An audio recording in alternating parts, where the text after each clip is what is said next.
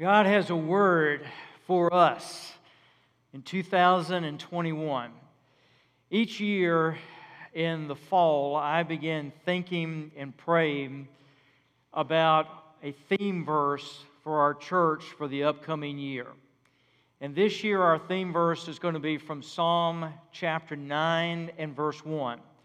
I also think and pray about the next year and what the Lord potentially has in store for us in terms of a vision and a mission.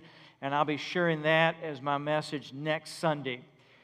But undergirding everything we do here is the Word of God. And the theme verse is sort of enabling us to focus on the Lord in a specific way in 2021. Psalm chapter 9 and verse 1 the verse there basically has a twofold approach to it or emphasis. It is a psalm written by King David, started out as a shepherd boy, became the king of Israel, led Israel to become as great as it could have become uh, in its day, literally the most powerful nation on the face of the earth at that time. And the purpose of this first verse here is to carry two basic purposes in it. One is to teach us how to worship and how to focus on the Lord. Because the gist of this verse is focusing on the Lord. It teaches us how to do it, and it at the same time functions as a song, if you will, for us to do it. Now, the book of Psalms, and Jacob earlier read the eighth psalm, the book of Psalms was literally the hymnal of ancient Israel or the book of worship choruses for ancient Israel. It was what they used to worship the Lord. And so this psalm again functions both to teach us how to worship the Lord, and at the same time, it teaches us and literally gives us the words by which to worship Him with. It carries that dual function. Now, it teaches us how I said to focus on the Lord. It is so easy in life to get distracted from walking with Jesus and serving Jesus. And busyness gets us distracted from it. Dealing with conflict in our own life, as well as the conflict that's in our culture and society, can get us distracted from following and serving the Lord. Addressing issues related to fears that we have. And of course, this past year, the pandemic and all that came with that was a potentially huge distraction. There's just so many things that can come into our lives and can crowd out the Lord Jesus Christ if we're not careful. It takes discipline to make sure that we're going to stay focused on the Lord. And this psalm teaches us how to have that discipline, that focus to stay cued in on the Lord Jesus Christ. Psalm 9 and verse 1. Psalm 9 and verse 1. I will give thanks to the Lord with my whole heart. I will recount all of your wonderful deeds. I want us to say that together. Psalm 9 1. I will give thanks to the Lord with my whole heart. I will recount all of your wonderful deeds. Now, I want to give a preface as I go through this message because I'm going to talk a fair amount about worship because this verse is all about worship. We tend to define worship often as a setting like this. It's Sunday morning, we're all in a uh, worship center or a church sanctuary. We sing songs, uh, etc., just like we did, and we tend to understand that as worship. And that is what is called corporate worship, or the body of Christ coming together to worship. And we often understand worship almost exclusively in terms of singing. Singing is an avenue, an expression of worship. But I want to stress that worship is not just limited to corporate worship in a room like this on a Sunday morning. Worship can happen and should happen all over the place, anytime, anywhere. This environment serves as a catalyst for us to worship all week long. Second, worship is an expression is in music and in singing, but worship is not exclusive to that. Worship can take all kinds of forms and shapes. Everything that we do in life can be, and we want to work towards it being an expression of our worship. And I say that in particular because if, if you're someone that struggles with singing, uh, I don't want you to think, well, I can't worship because I can't sing, because singing, again, is one expression of it. Uh, when I was a teenage guy in particular, I struggled with the singing part of it because I went through that glorious time of adolescence when my voice was breaking. I was a soprano one minute and a bass the next, and who knew where I was going to end up, etc. And singing wasn't exactly my thing because I never knew where my voice was going to take me at what at point, point in the ball game but you can worship anytime, any place in tons of different ways. And we'll see the exact heart of worship as we move through the message this morning. Now, my message outline is in your Rocky Mount connection, and I invite you, if you would, to follow along as we move through this together. We're called by this verse, commanded by this verse, instructed and taught by this verse to focus on the Lord, and we focus, first of all, by our praise. Notice what it says I will give thanks. Now, we again tend to think of Thanksgiving as a holiday that we observe once a year with turkey and all that kind of stuff that we did about a month or so ago. In the Old Testament, in ancient Israel, the giving of thanks didn't have that connotation at all. Follow me on this. Thanksgiving in the ancient Hebrew mindset of the Old Testament was not a separate concept, it did not stand alone apart from praise. It was considered to be a expression of praise, but it did not stand apart from praise. We tend, in our understanding in this culture of Thanksgiving, to say, I praise the Lord and then I give thanks to Him. The ancient Hebrews did not have that concept. They understood that thanksgiving was an integral part of praise and an expression of praise. They did not know what it was to thank God without praising Him. So when He says here, I will give thanks, it is the idea of us celebrating the greatness of God. This concept of giving thanks to the Lord means we declare who God is and what He does. Now, I've said to you multiple times when we move through Old Testament passages that the ancient Hebrews, and this is something I just loved about the way they expressed themselves, they were super into word pictures. The Greeks, out of which much of the New Testament is written, were into concepts. And so, a lot of times when we study the New Testament, we look for concepts. But in the Old Testament, they were into word pictures. And if you can grasp the word picture, then you will get the idea of what they were trying to communicate. The word that's translated out of Hebrew here, give thanks, is the word picture that they had of taking your hands extend, and extending them wide open. That is the word picture that they're communicating here. I'm taking my hands, holding them wide open, and extending them outward. Now, if you walk up to somebody and they extend their hands out to you, this is pre COVID, of course, and they extend their hands out to you. Nowadays, if somebody extends their hands out to you, what do we do? We scream and run in the other direction. But back prior to COVID, if somebody opened their hands and extends their hands out to you, what were, they, what were we trying to communicate? We're trying to communicate, we want to connect with that person. We want to be close to that person. It usually indicates that we're wanting to embrace that person. We are ready to give them friendship, love, connect with them, and we are hoping that maybe we will receive friendship and love back from them.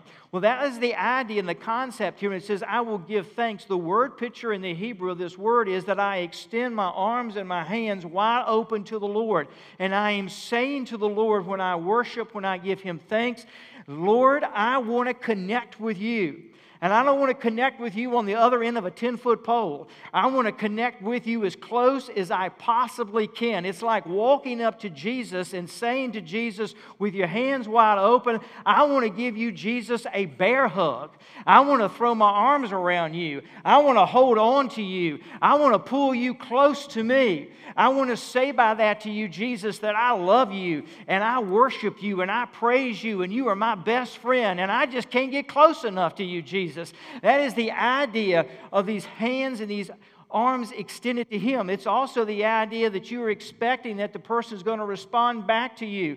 And so the ancient Hebrews were saying as we lift our hands and we extend our arms to the Lord and we anticipate that he's going to do the same. He's going to open up his arms and he's going to accept us. Listen, if you go to Jesus, I don't care who you are, what you come from, how much you messed up, and how much you may have spit in his face. If you walk to Jesus with your hands extended and your arms out to him, he will never stand back from you. He will never hold back from you. He is standing there waiting for your arms. He's waiting for those outstretched hands. He's waiting to grab you and give you his own bear hug as you connect with him.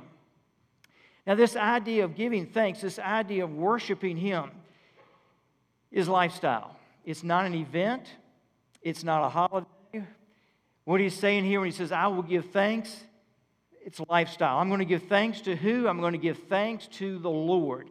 In your English translations, that's capital L O R D. It is the personal name for God. Yahweh or Jehovah is best we know to pronounce it.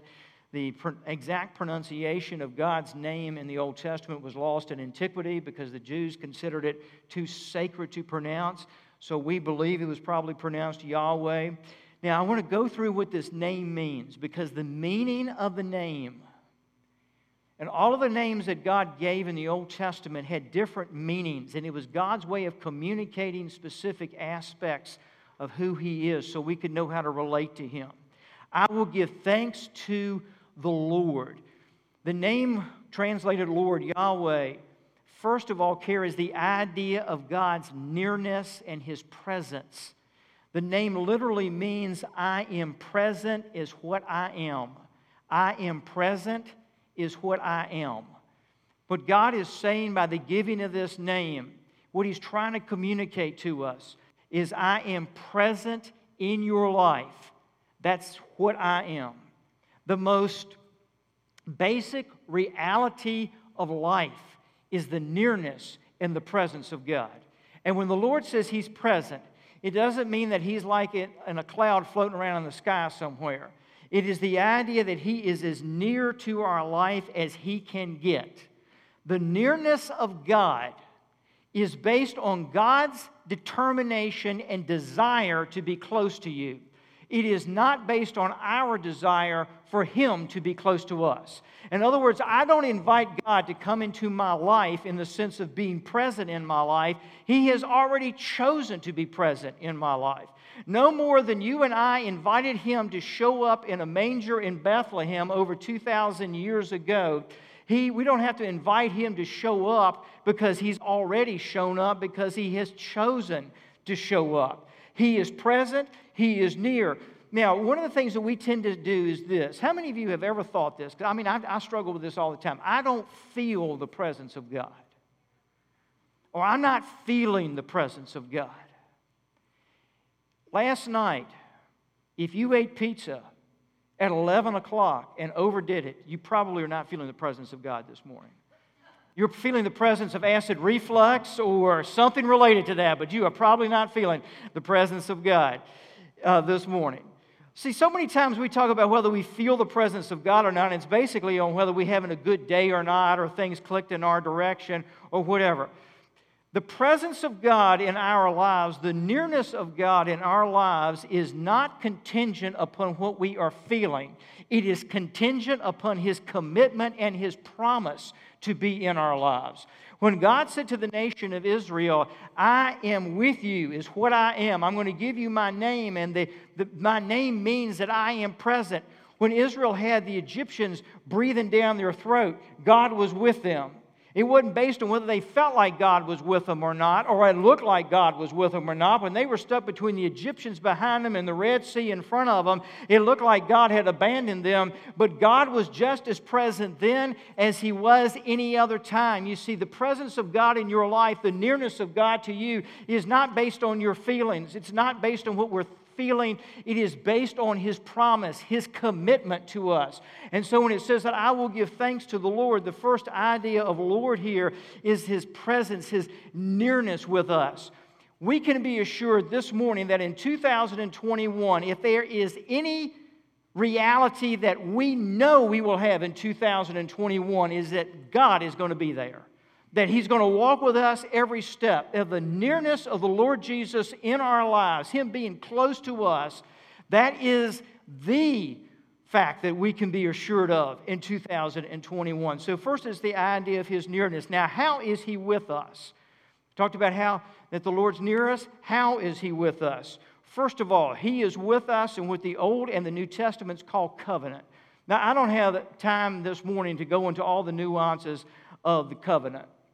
But let me just give you the basic, basic, basic of the concept of covenant. You see it in the Old Testament, and then Jesus talks about the New Testament. The very essence of the covenant is that God pledges himself to us. God pledges himself to us. When Jesus said at the Last Supper, This is the new covenant in my blood, which is shed for you, what Jesus was saying is, Mark it down. I have pledged myself to you. And the reason you know that I have pledged myself to you is that I am making that commitment and I am sealing that commitment with my, with my blood. The new covenant in my blood. So, the first concept, the reason I know He is near to me is that He has pledged Himself, He's committed Himself to be with us. Second, how is He with us? He's with us in commitment. Second, He is with us in the power of His resurrection. He is with us, His presence. How is He going to make His presence known among us? In the power of His resurrection. If you look at who Jesus was, what Jesus did, and how Jesus operated post resurrection, and the whole New Testament is post resurrection. The book of Acts is post resurrection. I love the way the book of Acts begins. It says, All that Jesus began to do and to teach. In other words, Matthew, Mark, Luke, and John were just the beginning. The book of Acts is the continuation with the early church of what he was doing. You see, that's post resurrection. If you look at what Jesus was, what Jesus did after his resurrection, that is how he is with us. He is with us as the resurrected Lord Jesus. And what it means for him to be with us as the resurrected Lord Jesus is not that he's standing outside a tomb waving at everybody as they go by with angels behind him saying, Hey, I am resurrected. If you go over to the tomb in Jerusalem, you will not find him standing outside the tomb like he's welcoming people like it's a visitor's site because after he walked out of the tomb, he walked out of the garden and he walked all over the place. And he's been walking all over this world for the last 2,000 years because the fact that he's resurrected means he's on the move and he is active and he is engaging people and engaging cultures and he is working and he is changing and transforming what he touches and what he engages in. So when Jesus says, when it says here that I will praise the Lord. I will give thanks to the Lord. He is the Lord who is the resurrected Lord. He cleanses us, He sets us free, He sets us on a new path. How is He present with us? He's present with us as our resurrected Lord. How is He present with us? He's going to be present with us, and He's present with us through the empowering ministry of the Holy Spirit. Now, we know and experience the empowering ministry of the Holy Spirit as we yield to the Spirit, as we yield to the Spirit's presence in our lives. What does it mean for the Holy Spirit to be empowering you, to be working in your life? You see, when you and I trust the Lord Jesus as our Savior, the Lord doesn't look at us and say, Oh, I'm so glad you're in my family and you're on your own and go for it. What he says is, I'm going to place, and I place the minute you trust me as your Savior, the Holy Spirit of God into your life. That's how he is not only with us, he is in us by the power and presence of the Holy Spirit. One of the reasons that you know that the Lord is close to you is because he's inside of you through the ministry and power and presence of the Holy Spirit. Now, I don't have time to enumerate all the ways that the Spirit of God works in our lives, so I'm just going to hit on a few. First of all, the Spirit of God is a missionary spirit. The Holy Spirit of God is a missionary spirit. And what I mean by that is this the Holy Spirit carries the heart of God in him as a member of God the Father, God the Son, and God the Holy Spirit. We call the Trinity. And as part of the heart of God, he has a missionary spirit. The Spirit of God has a missionary heart. It will always be to share Christ one way or another with people. When you and I walk in the fullness of the Holy Spirit, there is always going to be sooner or later in us a desire to share Christ. When the Spirit of God fills the church, There is always going to be a compulsion within the church to find ways to share the good news of the Lord Jesus Christ with people because that is evidence of the work of the Holy Spirit because the Holy Spirit has a missionary heart. Second, the Holy Spirit empowers us to worship. And how does the Holy Spirit of God empowers us to worship? And, and let me say at this point, when I say that the Holy Spirit empowers us to worship, I'm not talking about the Holy Spirit's going to give you a good voice to sing with, okay? That's not what I'm talking about. The Holy Spirit of God empowers us to worship in this way. The Spirit empowers us to recognize the Lord, to experience the presence of the Lord, and to acclaim the majestic greatness of God. In other words, this is what the Holy Spirit empowers us to do and to worship to experience the Lord God and to experience the greatness of who He is.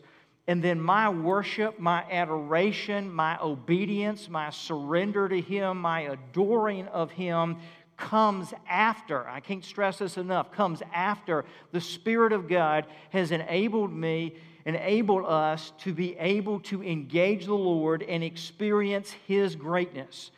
And follow me on this. Whatever you experience from God today of His greatness is good and it's wonderful, and that's what He's got for you on Sunday. But don't try to live off of that exclusively on Monday because He's got a new, fresh, deeper experience of His greatness on Monday. And then when you get to Wednesday, He's going to have a new, fresh, deeper experience of His greatness on Wednesday, and on it goes if you and I are trying to live on Friday off of what happened on Sunday, we're going to get in a rough place after a while. If we're trying to live today off of what God did last year, it's going to get rough after a while. Because what God is trying to say to us is there is so much of Him to be experienced. His greatness is so awesome that you and I have got to have fresh experiences with Him every day, and that's what He's got for us every day fresh experiences of his greatness. You read through Matthew, Mark, Luke, and John. What do you see with those disciples? Man, Jesus did something on Monday, and they said, Man, this is awesome. But Jesus didn't say, Okay, you got it for the week or you got it for the month. He said, Hey, get up on Tuesday morning. We're going to this town. Something else is going to happen. On Wednesday morning, get up. We're going over here. Something else is going to happen. They worked to stay up with him and what he was doing that is how He works in our lives. Now, I'm not saying it's going to be fireworks going off every day and spectacular stuff in terms of our definition. Look for how He works in our lives and what we might call the small things that maybe not always seem significant to us. But He's going to be working in our lives. We can experience through the Spirit's work the majestic greatness of who He is. The Spirit of God works to make sure that our worship is centered in Him, that is, in Jesus, and not in us. It is so easy for us human beings to start worshiping ourselves. When you and I begin to dictate to God what an experience of Him is supposed to look like, feel like, and sound like, and when it's supposed to happen, we've started worshiping us instead of Him. Worship means that, Lord Jesus, I experience you today as you want me to experience you in any way that you want me to experience you. Dietrich Bonhoeffer, a great Christian leader in Nazi Germany. The Nazis threw him in to prison. And on the cell wall, he sketched out who he was experiencing of God. He talked about the suffering God that he was experiencing. Dietrich Bonhoeffer did not choose to worship at the hands of the Nazis in a jail cell, but he discovered he could worship in that place and in that way. The Spirit of God empowers us to worship the Lord, not ourselves. The Spirit of God works with us to worship in obedience. The Spirit of God empowers us to want to be obedient even when we don't want to be obedient. There will be times that you will say to the Lord, I really don't want to go to this place. I really don't want to do this. I really don't want to do that. I don't really want to be obedient to you now, but I'm going to be obedient to you just Jesus because I love you. He empowers us to worship in obedience. Now, notice how he says, He says, I'm going to give thanks to the Lord. How? With my whole heart. The idea of heart there is with my intellect, with my feelings, and with my will.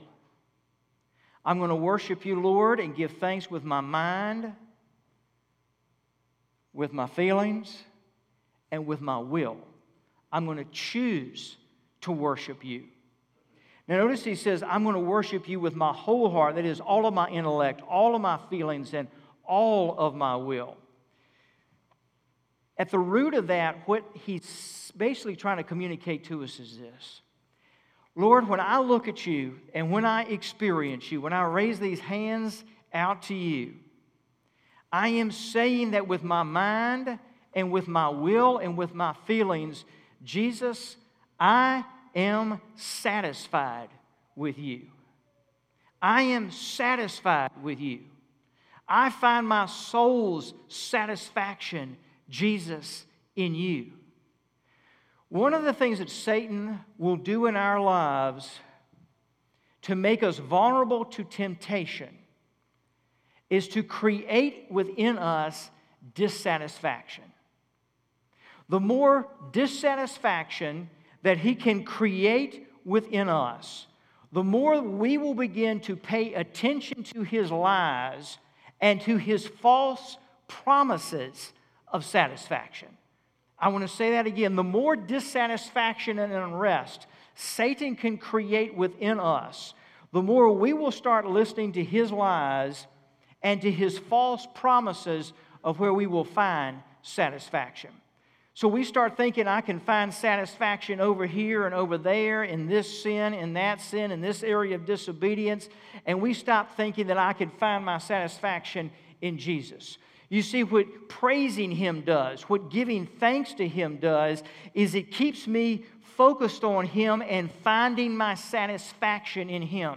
As you and I praise Him, as you and I thank Him, as you and I engage in His greatness, we will discover our satisfaction in Jesus. He satisfies, He fills us, He completes us. And so I'm not looking all over the place trying to find satisfaction somewhere else.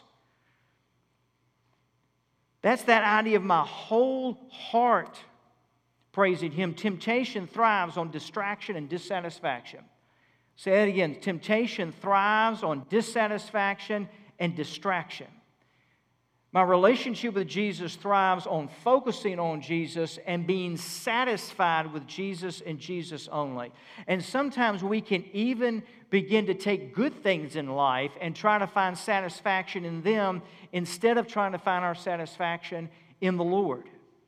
This giving of thanks, this saying, Lord, I want to focus on you and I want to just praise you and I want to bless you and I want to just look and engage your greatness and reflect that back to you and praise you for it that creates within us a satisfaction in the Lord Jesus Christ. Now, let me give you a few other benefits of this. The thanksgiving and the praise gets us in touch with God and what He is accomplishing. As you begin to develop in your life and as you move and develop it in your life, the habit, the lifestyle of praise and thanks, you're going to get in touch with God and what He's doing around you. Number two, it breeds a positive Christ like attitude of joy. It brings a posit, breeds a positive attitude of joy. If there's no joy in my life, if joy is suffering in my life, it tells me that I'm not engaging the greatness of God and I'm not thanking Him enough. For some reason, some Christians have gotten in their idea that going around and being mad for Jesus is the way to live, and that's what God wants. That's not what God wants. He wants us to walk in the joy of the Lord, and praising Him and thanking Him is how we walk in His joy. Third, it enables us to recognize the most important aspects of life to see in life the things that are really important, the things that really count.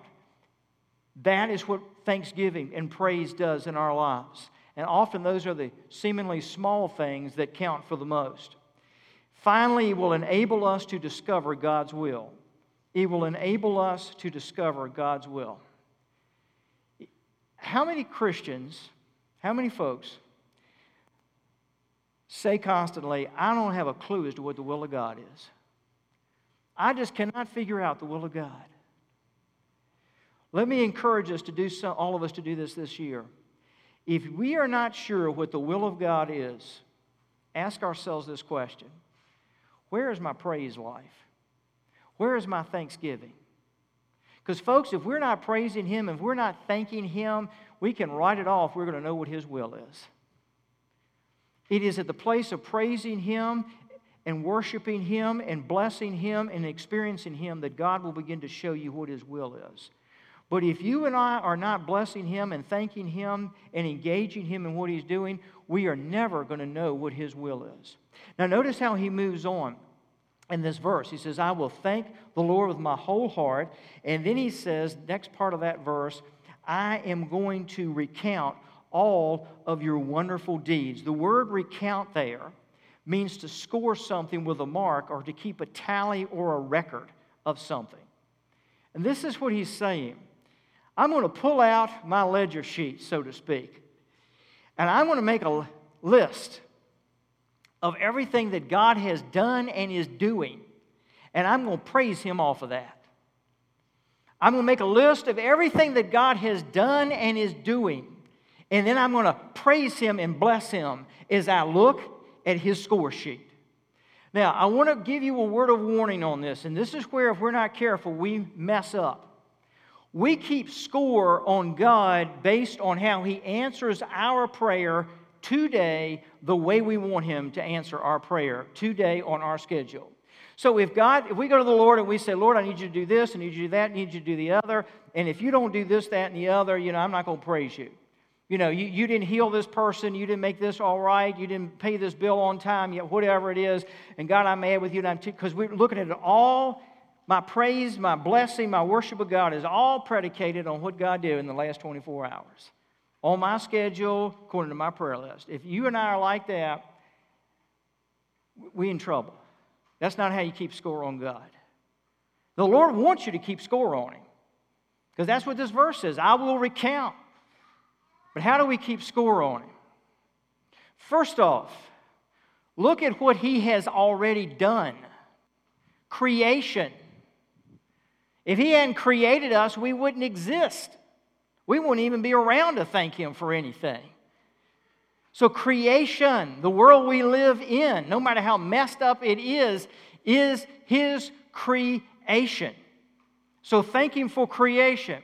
Second, go to the manger and thank Him that He was born, that He came into our lives, that He came into our world, that He is here, that He is present because He chose to come into our world. Thank Him and praise Him for the life that He lived for 33 and a half years, teaching, healing, engaging people. Thank Him for the cross, that He died on the cross, that He shed His blood on the cross, that He gave everything that He had for us on the cross. Then go to the empty tomb. I couldn't figure out how to get an empty tomb up here on the stage this morning, but if I had one, I'd have one. Go to the empty tomb and thank Him that He's empty, that He resurrected.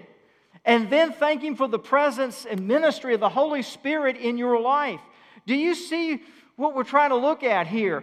To, to get all bent out of shape with God because He didn't answer my prayer the way I wanted to within the last 24 hours, and I'm ignoring creation, and I'm ignoring the manger, and I'm ignoring the cross, and I'm ignoring the resurrection, and I'm ignoring the Holy Spirit because it's all about my prayer request, not about what He's already done. That leads absolutely nowhere. My worship begins with what He has already done and accomplished. It says, I will recount all of your wonderful deeds. As I begin to worship Him and the Spirit of God works within me, I begin to recount His deeds and I recognize that what He has done and is doing is wonderful. Not always wonderful by my definition, but it is wonderful by His definition. Let me tell you what this also does for us. If we're not careful, we can go through life always looking for the pot of gold at the end of the rainbow. How many people go through life always looking for the pot of gold at the end of their rainbow? That ideal set of circumstances. Man, if I can just get to this place in life and I can just have this, if I can just have this relationship, if I can just have this amount of money, if I can just live in this neighborhood, have this car, get this education, if I can just get this recognition, on and on and on it goes. If I can just get there, I got that pot of gold at the end of the rainbow. But let me share something with you. I'm glad the hymnals aren't in the pew rack, so you don't get to throw them at me. Forgive me my English, there ain't no pot of gold at the end of our rainbows. So don't go looking for it. Probably not going to find it. Why look for a pot of gold at the end of the rainbow when we can walk with the rainbow maker? When we can know the rainbow maker who don't create pots of gold. He creates a rainbow. He creates everything around the rainbow. You name it. Don't go looking for that pot of gold at the end of the rainbow when you already got whatever. Ask the Lord Jesus to show you what He's doing, to recognize the patterns of how He's working in your life. Spirit of God will help you with that. And in the process of all of this, the Lord will shape your personality to be after Jesus. He'll shape your personality to be after Jesus. In Luke's gospel, there is a interesting story. Jesus and his disciples were walking down the road one day, and a group of 10 lepers from a distance begin to yell out to him, Son of David, have mercy on us. Now, leprosy, in a lot of ways, was sort of the COVID 19 of the ancient world. In fact, it was worse than COVID. There were no vaccines ever developed for leprosy. At that time, there were no treatment protocols. If you got leprosy, it was extremely contagious. If you even touched someone with leprosy, you'd probably get leprosy. So lepers had to live in leper colonies separated from everybody else. The story says that they were at a distance yelling for Jesus because they couldn't close, come close to him. You were not permitted to get close to someone who did not have leprosy if you had leprosy. You had to hang out with other lepers. So they begin to yell, Son of David, have mercy. And Jesus walks up to them and he looks at these 10 lepers and he says, I want you to go to the priest and I want you to just offer yourselves to him and I'm going to take care of your leprosy. I'm going to heal your leprosy. You just follow what I'm telling you. Go to the priest and, and, and offer your gift or whatever, and, and I'll take care of you. So those 10 lepers turn and they begin to leave Jesus and they begin to head towards the priest. And as they are walking along, they look down and the leprosy begins to disappear. Now, leprosy manifests itself in your body with white splotches. And the white splotches would begin to run with pus. It smelled terrible, it looked terrible, and it would begin to eat away at you. If you saw people who had leprosy for quite a while, you would see that they had fingers missing, feet uh, toes missing, etc., etc. It was horrible. And as they looked, they began to see that fingers began to reappear, toes began to reappear, the blotches began to go, the smell began to be lifted, the, the red, pussy flesh began to be returned to normal, and Jesus had healed them. Ten of them, all ten of them. One guy, one leper, turns around and comes back to Jesus. And he says, Jesus, I want to just praise you. It says he praised Jesus with a loud voice. Thank you, Jesus, for healing me. Thank you for taking the leprosy. Thank you for delivering me. And Jesus looked around and he said, Didn't I heal 10 guys and only one of you has come back? And then he looked at the guy who had been healed and he looked right at him and he said, Listen, today, today, you are saved. Today, you are saved. Nine guys got healed of leprosy, only one guy got his soul healed. And thanksgiving and praise was what got his soul healed. Folks, what I want to call us to this year is to recount his deeds, to praise him, so that Jesus is healing our soul in addition to whatever else He chooses to heal. Let's pray. Lord, help us, and we know you will, to follow this verse, to give thanks to you with all of our heart, to find our satisfaction in you, and to recount all of your wonderful deeds in our lives.